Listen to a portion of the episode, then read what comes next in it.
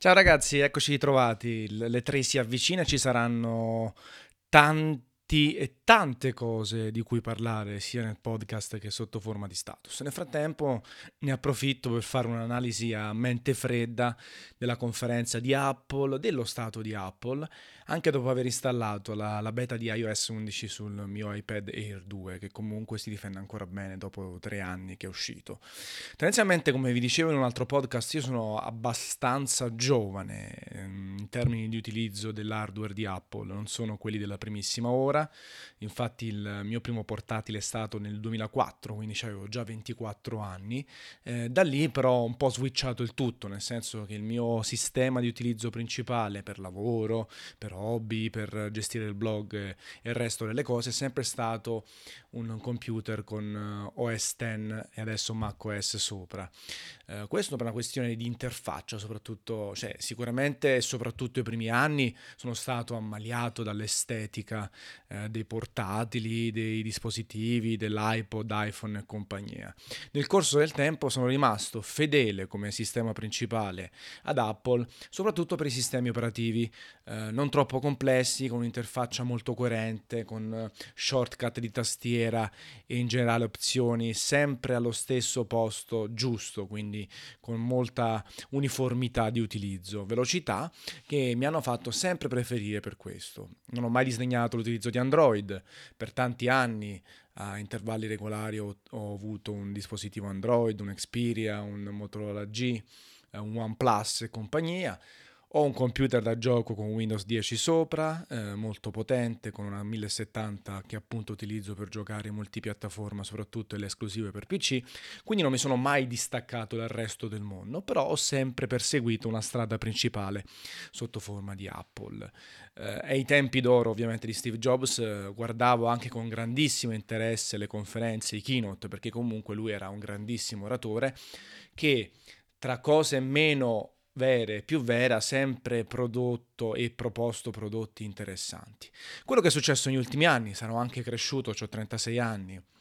mi sarò anche un po' assuefatto e stufato, eh, ho seguito sempre di meno i keynote, eh, quasi sempre eh, in diretta, ma con molta meno eccitazione. L'ultimo di Tim Cook e compagnia sicuramente è stato uno dei peggiori in termini di ritmo e di quanto proposto, eh, perché per tanti motivi ragazzi, appunto, al di là dei, dei discorsi da fanboy, eh, sì ormai Apple is doomed, meglio Android, meglio di qua, meglio di là, non sa più innovare, rivoluzionare,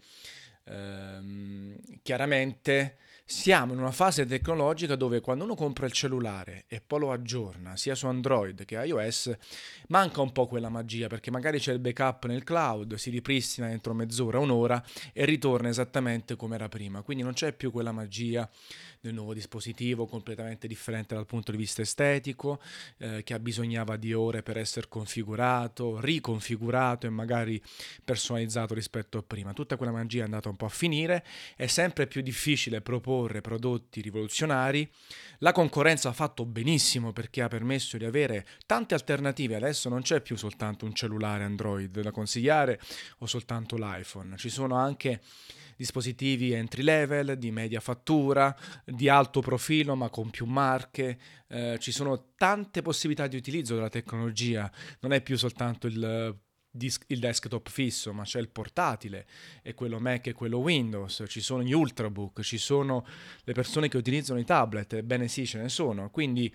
eh, questa magia, questa novità, questo pionerismo è sempre più difficile da abbracciare. Poi nessuno è doomed da un lato e dall'altro perché tutti, e non noi purtroppo, guadagnano miliardi di dollari ogni trimestre, stanno in piena salute, si vendono centinaia di milioni di iPhone, centinaia di milioni di dispositivi Android, ehm, alcuni produttori sicuramente fanno più fatica, non riescono a stare al passo, vedi HTC o se vogliamo anche Sony stessa, però in realtà stiamo parlando di un mondo che è una sorta di Eldorado nel quale noi siamo i consumatori, non ci guadagniamo nulla, ci, fia- ci piace fare lotte di quartiere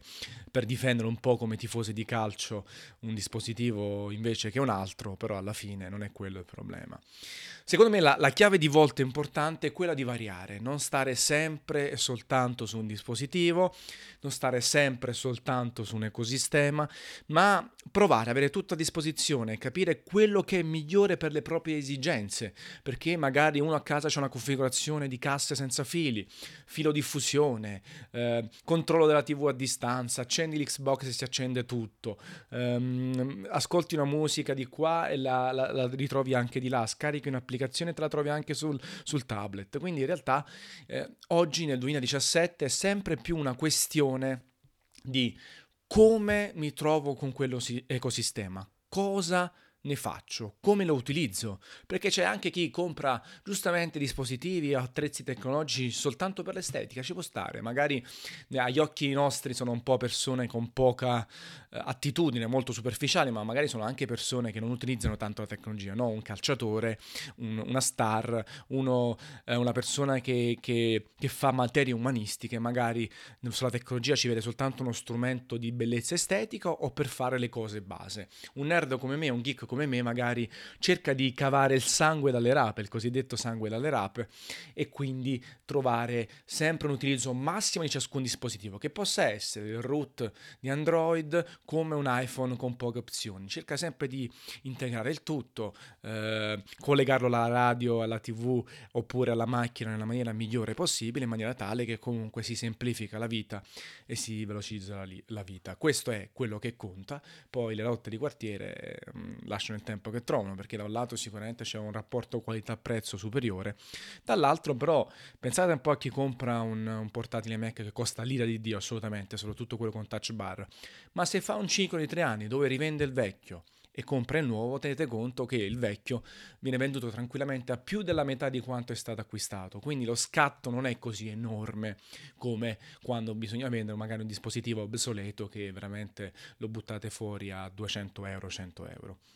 E tornando, chiudendo il cerchio su Apple, visto che comunque era questo il nodo di partenza, l'ultimo keynote non mi è piaciuto particolarmente, con l'unica accezione dell'iPad Pro da 10.5 pollici, che è veramente molto molto bello, eh, con uno spazio simile a quello che ho io dell'Air 2, e iOS 11 soltanto legato appunto all'iPad, col dock, col drag and drop, con multitasking avanzato, con la personalizzazione maggiore. Finalmente ho trovato un utilizzo interessante dall'iPad Pro. Ovviamente sto provando la beta 1 che è ancora abbastanza lenta e c'ha qualche bug, però mi immagino che iOS 11 potrebbe essere di nuovo una piccola spinta per quelli che vogliono utilizzare un tablet come dispositivo primario, perché comunque adesso funziona con le reflex, si possono gestire le foto anche meglio spesso e volentieri di un, di un portatile perché comunque ci sono delle costrizioni e quindi Adobe, Adobe eh, è riuscita a fare una versione di Lightroom davvero molto performante su tablet. Si può scrivere, si può pubblicare, si possono gestire le mail, si possono fare tante cose, è molto più semplice da portare con una batteria interessante, quindi iOS 11 potrebbe portarmi di nuovo utilizzare con più frequenza l'iPad, eh, in un contesto nel quale io comunque non posso fare a meno di un portatile per quello che faccio di lavoro, eh, anche se sono spesso e volentieri in giro. Quindi comunque l'unica cosa che mi ha un po' eccitato di questa conferenza Apple è stata la parte dedicata all'iPad Pro come caratteristiche che sono molto interessanti eh, e il sistema operativo che ne sfrutterò al massimo anche magari con una tastiera interna, con una cover tastiera, ecco. Però questo, il mondo tecnologico è fatto di cicli, è fatto di picchi, di divertimento, di novità, rivoluzioni, evoluzioni. Bisogna stare sempre al passo se si è appassionati appunto della materia, altrimenti bisogna variare comunque spesso e volentieri per eh, dare un significato maggiore a questi dispositivi che comunque non sono la nostra vita ma ci aiutano sicuramente a migliorarla. Questo è quanto. Mm, ci risentiamo sicuramente a breve per qualche podcast legato alle 3 di Los Angeles. Ci sono tantissime novità in arrivo. Nel frattempo vi invito sempre a lasciare un feedback, spero positivo, su iTunes in maniera tale da far salire il podcast un po' più in alto e farlo vedere. Eh, io lo pubblico comunque anche su YouTube, su SoundCloud su Facebook. Scegliete il vostro mezzo preferito e datemi come sempre feedback. Grazie a tutti, una bella capata in bocca sonora. Ciao!